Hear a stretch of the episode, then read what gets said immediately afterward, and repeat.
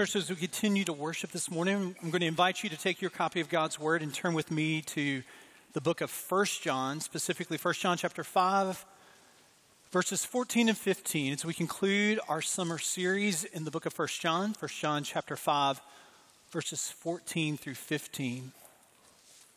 The first time I can remember pondering the mystery of prayer, and when I say the mystery of prayer, I am referring to the sovereignty of God for the foundation of the earth to lead and to direct our steps, coupled in prayer with the invitation to ask, to seek, to come before Him. And in all of prayer is this not my will, but thy will be done dynamic.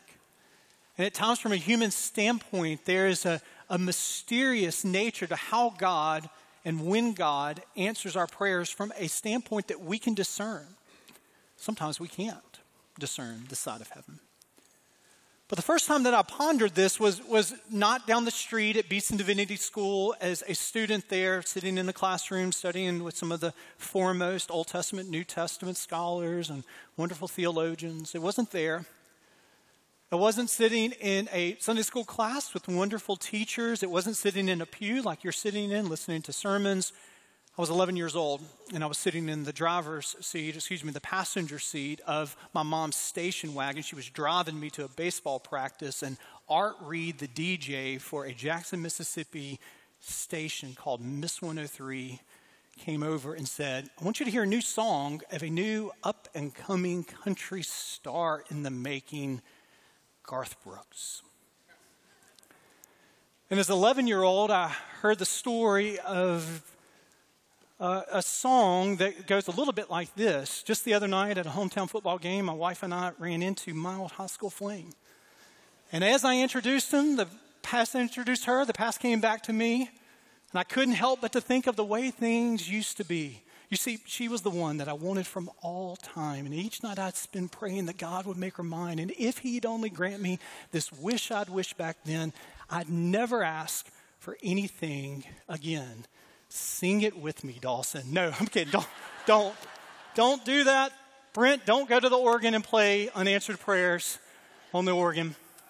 Sometimes I thank God for unanswered prayers. Remember when you're talking to the man upstairs, just because he doesn't answer doesn't mean he doesn't care.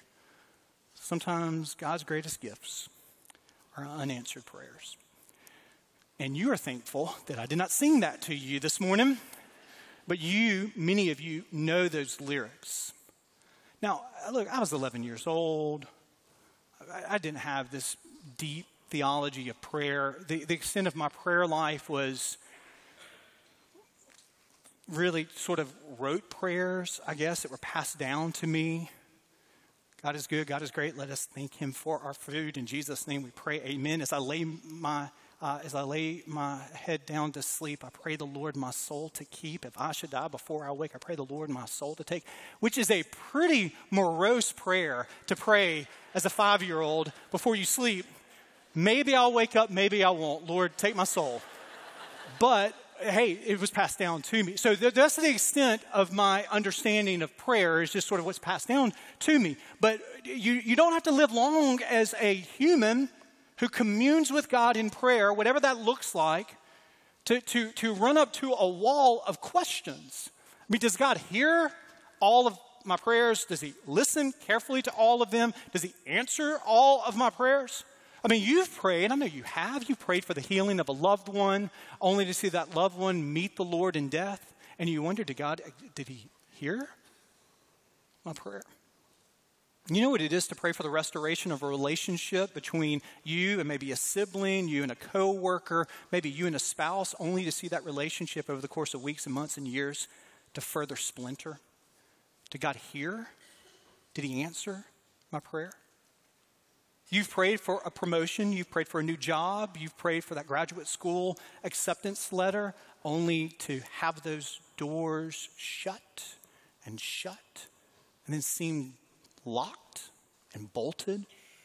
And you wondered, I mean, did God hear my prayers? Did He answer my prayers? And so our passage this morning is about prayer. And it's about a, a, sovereign God who, who hears our prayers and invites us to pray. It's a, it's a passage that at first glance could be a little bit bewildering to us. 1 John chapter 5, hear the word of the Lord starting in verse 14. And this is the confidence that we have toward him that if we ask anything according to his will, he hears us. Verse 15.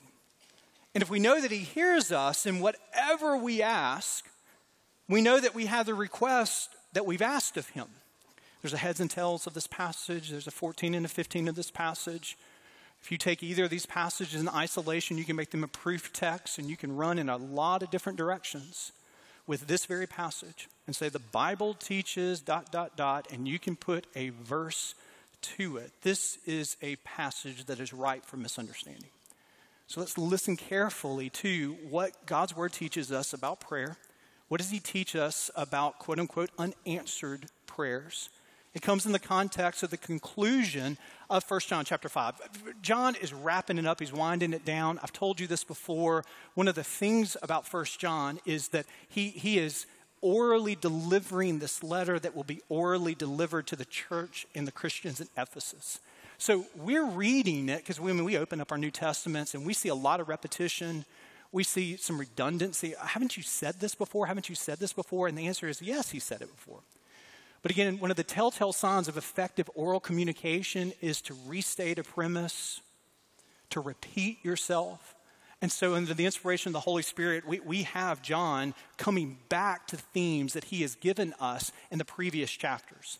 And in 1 John chapter 5, in the preceding verse, he is, he is uh, wanting us to have tremendous confidence in the sufficiency of God to be able to bring us into his presence. 1 John chapter 5, verse 13 reads, I write these things, all these things I write, have written to you here, so that you may believe in the name of the Son of God, that you may know that uh, these things to you who believe in the name of the Son of God, that you may know that you have eternal life.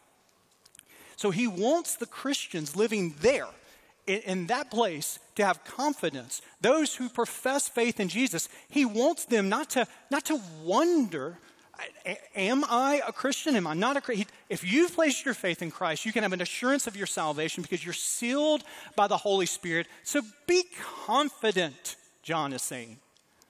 But he's not just saying be confident in your great by and by in the eternity to come, but I want the confidence to intersect your life right now.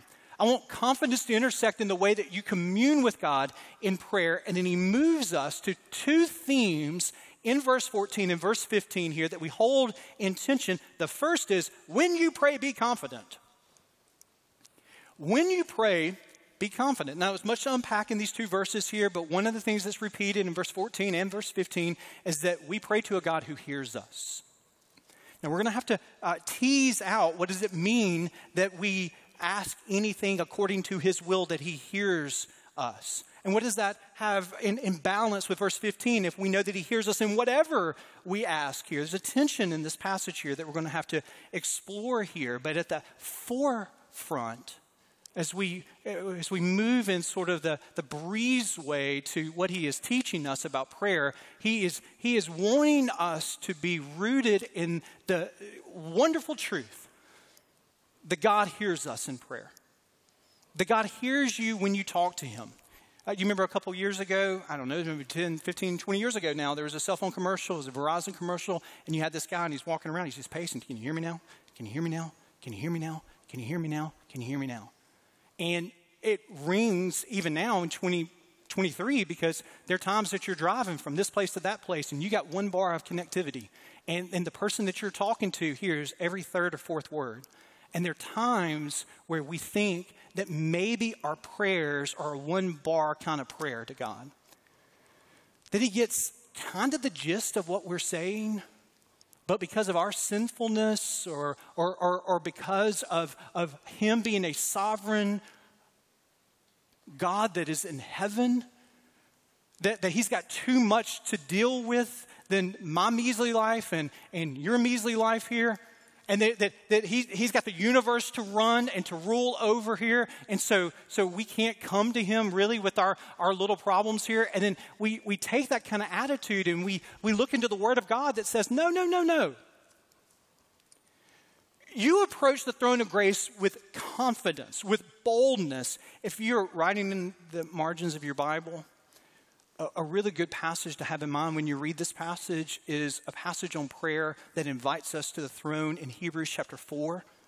Hebrews chapter 4, verses 15 through 16, it reads, For we do not have a high priest who is unable to sympathize. We've got people that are going to look at that and they'll come back and tell me everything that I need to do here. And so you can, you can rest that people, the right people, are leaving and they'll come right back to me and they'll tell me what I need to tell you.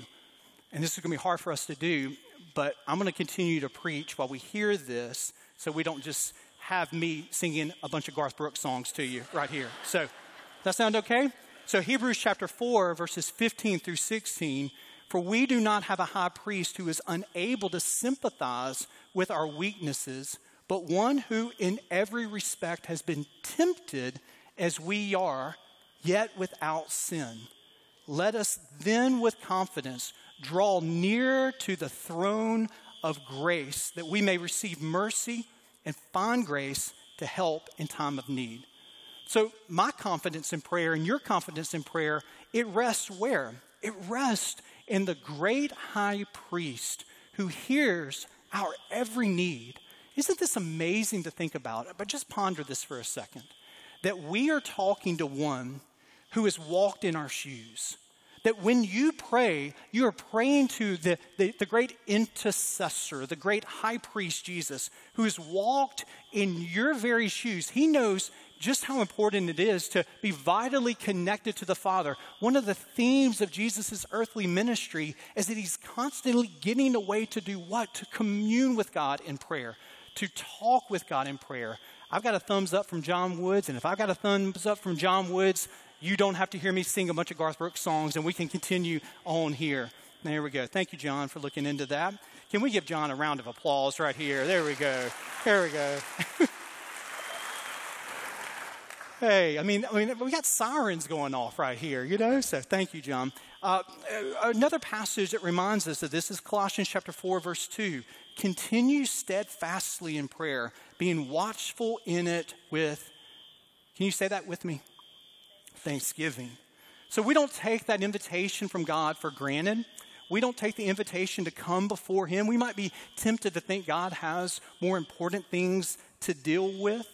I actually think this is one of the challenges that many of us might have in prayer is what, what I like to call sort of a, a southern false deference this might be outside of the Southeast, but I'm 100% sure that it is a part of our DNA from places like Louisiana and Mississippi and Alabama. Uh, it's, is that we, we can couch a lot of things. Sometimes it's a little bit passive aggressive, but sometimes it's just the way that we've learned to ask people to help us with things. You know how, I mean, you know this, don't you? Hey, I know you're, I know you're so busy. I know you're really, really busy here. Or we will ask something and we'll have to start with, hey, I hate to bother you. I hate to bother you. And sometimes we come to God with this kind of false deference. I, I hate to bother you. And what God is saying is, hey, I invite you to beseech me.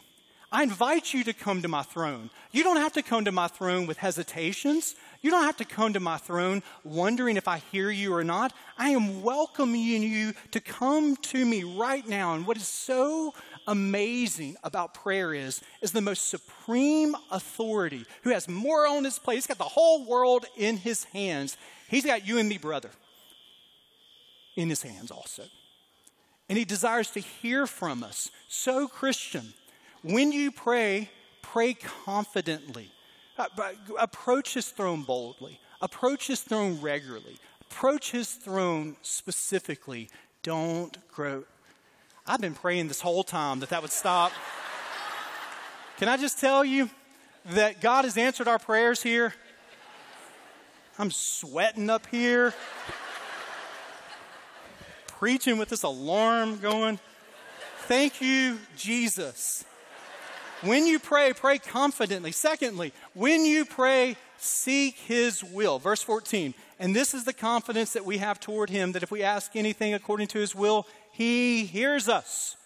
Now it's interesting in this passage here, verse 14. If we ask anything, and notice, notice what grounds us in this passage, according to his will. Anything according to his will. If you, if you take verse 15 away from verse 14, you're going to make God into your cosmic butler. You're going to take prayer and make it into the bell that you ring for the butler of God to come and to do all of your whims and wishes. And that's not what prayer is. Prayer is not us beseeching God as a genie in the bottle to grant us three wishes that we have for Him. And again, this passage, if we ask anything according to his will, so his will grounds prayer. His sovereign purposes undergird our prayers. And this is one of the reasons that we can approach him boldly with our requests because ultimately the posture of prayer is not my will, but thine will be done. So we, when we come to him, we don't read just verse 15 that says, And if we know that he hears us, and whatever we ask, we know that we have the request that we've asked of him. Do you see what's really dangerous when you take a verse out of context? Can you, uh, I mean, people do this. You know this, and I know this. You have heard people say, hey, the Bible says, whatever we ask, we know that we have the request that we've asked of him. And so we do turn God at times with prayer into this divine vending machine. Hey, whatever I, the Bible says, whatever I ask, the currency is prayer. And if I have enough faith and if I believe enough, I can bow before Him. And I put in A1 or A2. And if A1 is the healing of a loved one who is dealing with a diagnosis, if I believe enough, then God, I can sort of twist God's arm behind His back. And this is not, this is not hypothetical. This is actually dangerous. And I've, I've heard and you have heard, you can read books name it and claim it. And if you just have enough faith, if you just believe enough, so the efficacy of prayer is, is moved from the sovereign will of God, it is moved to the fervency of your prayer. And, and, and it is moved to you believing enough.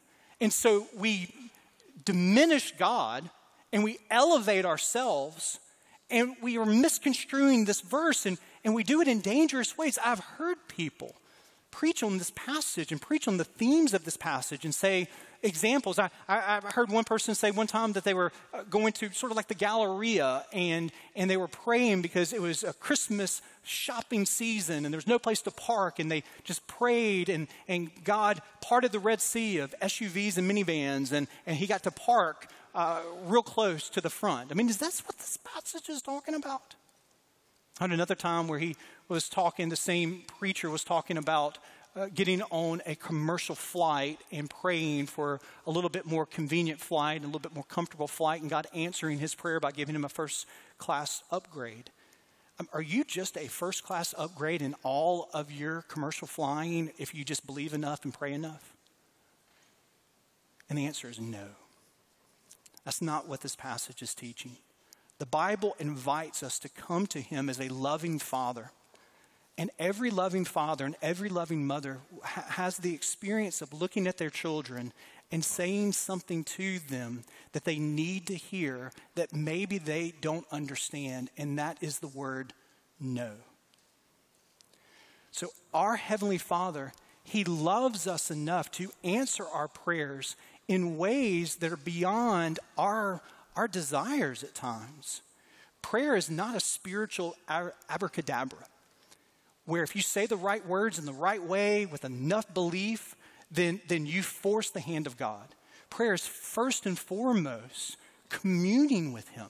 It's first and foremost saying, Not my will, but thine will be done. It's first and foremost being transformed and shaped to look more like our great high priest, Jesus Himself.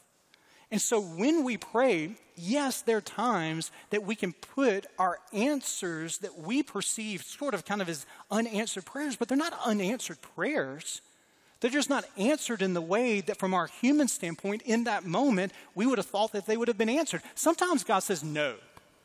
I love you way too much to give you exactly what you're praying for.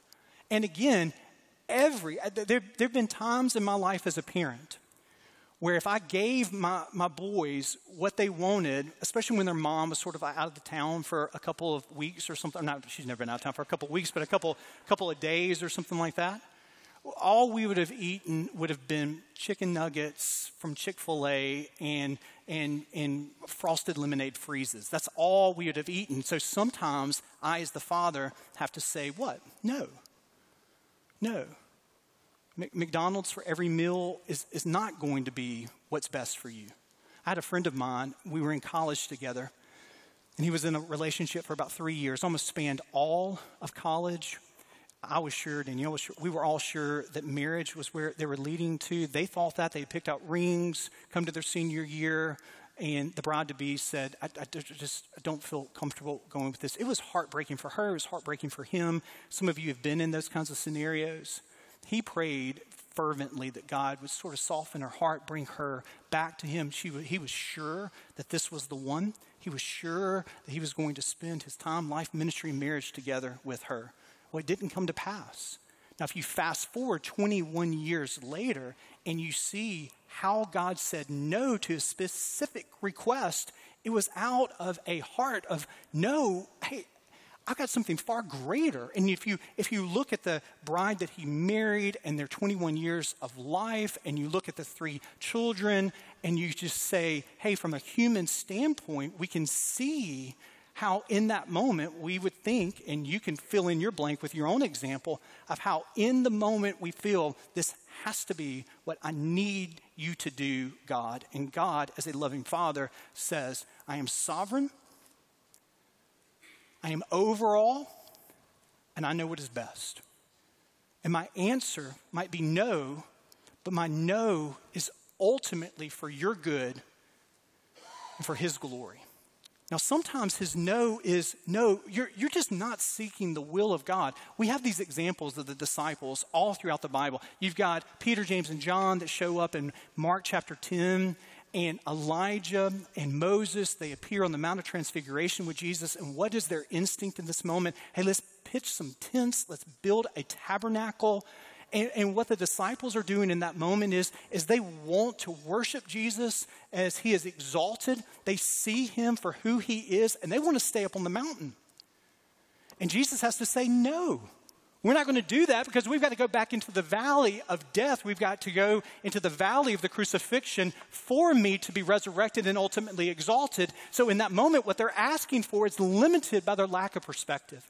And so, Jesus' answer is no. There's another example in, in Mark chapter 9 of the disciples, James and John, at this time, and they say to Jesus, Can we sit on your left and your right here? And they're asking this out of, out, of, out of sense of pride. They, they, they don't want to serve, they, they want to be exalted with Jesus here. And so Jesus says, No, you don't even know what you're asking for. There are times where he says to our request, No. There are also times where he doesn't say, No, I love you too much to give you what you're asking for, but he says, Yes, but you're going to have to wait. And this can feel like a no, it can feel like an unanswered prayer, quote unquote, but it actually is him saying, My timing is not your timing. I'm going to answer that with yes, but my yes is going to come to fruition in eternity, or my yes is going to come to fruition in the decades to come, and you're just not going to fully see it. One great example of this is the father of the modern missionary movement. His name was William Carey, 18th century. He's leaving England with his family, and he goes to Calcutta in India to plant himself. And praying fervently, fervently for the conversion of the indigenous people that are living there that he's working with and living beside. Do you know the story of William Carey? After the first year, do you know how many people came to know Jesus as their Savior that he was working with? A, a big zero. At the end of the second year, do you know? Here's this man on his knees fervently praying for the conversion of those that he's serving alongside of. You know how many people came to faith in Jesus after the second year? Zero. At the end of the third year, you know how many? Zero. At the end of the fourth year, you know how many? None. Fifth year, none. Sixth year, zero. Seventh year, zero. It's only into the eighth year of his ministry after malaria strikes his family, Cholera strikes his family. His young son Peter dies. His wife Dorothy goes through a tremendous time of grief and homesickness and the emotional and physical strain that she endured. And it's only 41 years later, after uh, seven years, where seemingly God answered, No, no, no, no, no, no. It's after 41 years that you count around 700 conversions to Christ. You count what now in the 21st century is the millions of people that profess Jesus as their Savior, that have roots from the hospitals that were started under Carey's tutelage, the schools that were started, the Bibles that were translated. All of this is God saying, Yes, but Carrie, you're going to have to wait. That's tough for us. His timing is just, it's just not our timing. Sometimes his yes is not yes, but you've got to wait. Sometimes his yes is yes, but it's not in the way that you expect. There's probably not a single person that is a Christian here that has not come to this place where we've, we've been in an ICU room, we've been in a hospital room, and we're praying with tremendous faith that God would heal our loved one, our friend, our coworker. Maybe you're gathered together with other church members and you're holding hands and you have a, a, prayer vigil where you're asking God to, to raise up this teenager, this young mother, this brother or their sister, your spouse, and for them to walk with you again. And God answers that prayer of healing with yes, but that healing of yes isn't an earthly healing, but it is an eternal healing. And it can be very painful for us because God has given us our family, He's given us our friends, and He's given us the gift of love that binds our hearts together. So, with tears, we're, we're praying, This was not my will, but thine will be done. And any earthly healing is just a foretaste of the eternal healing that is, that is ahead, that all of us who are followers of Jesus will one day taste ourselves. And so we pray for the healing of our loved ones, knowing that He is the sovereign, good God who loves our loved ones and friends far more than we can imagine. And He knows what is best in every situation. So sometimes His yes is yes, but it's not in the way that you expected. Sometimes His yes is yes and right now. Yes and right now. Can I give you two examples of the way that God will answer your prayer yes right now? We're, we, we've prayed this morning. We have sung songs that have exalted Jesus this morning. We've heard our choir so beautifully lead us and our instrumentalists beautifully lead us. We've opened up God's word. We've worshiped together, and maybe you're here today and you say, You know, David, I'm not sure that I'm a follower of Christ, but, but I feel I feel something tugging upon my heart. I can't even I can't even in this moment express what I feel, but I know that I'm a sinner. And I know that Jesus came and he lived a perfect life and he died a death for my sins. And so today I trust Jesus.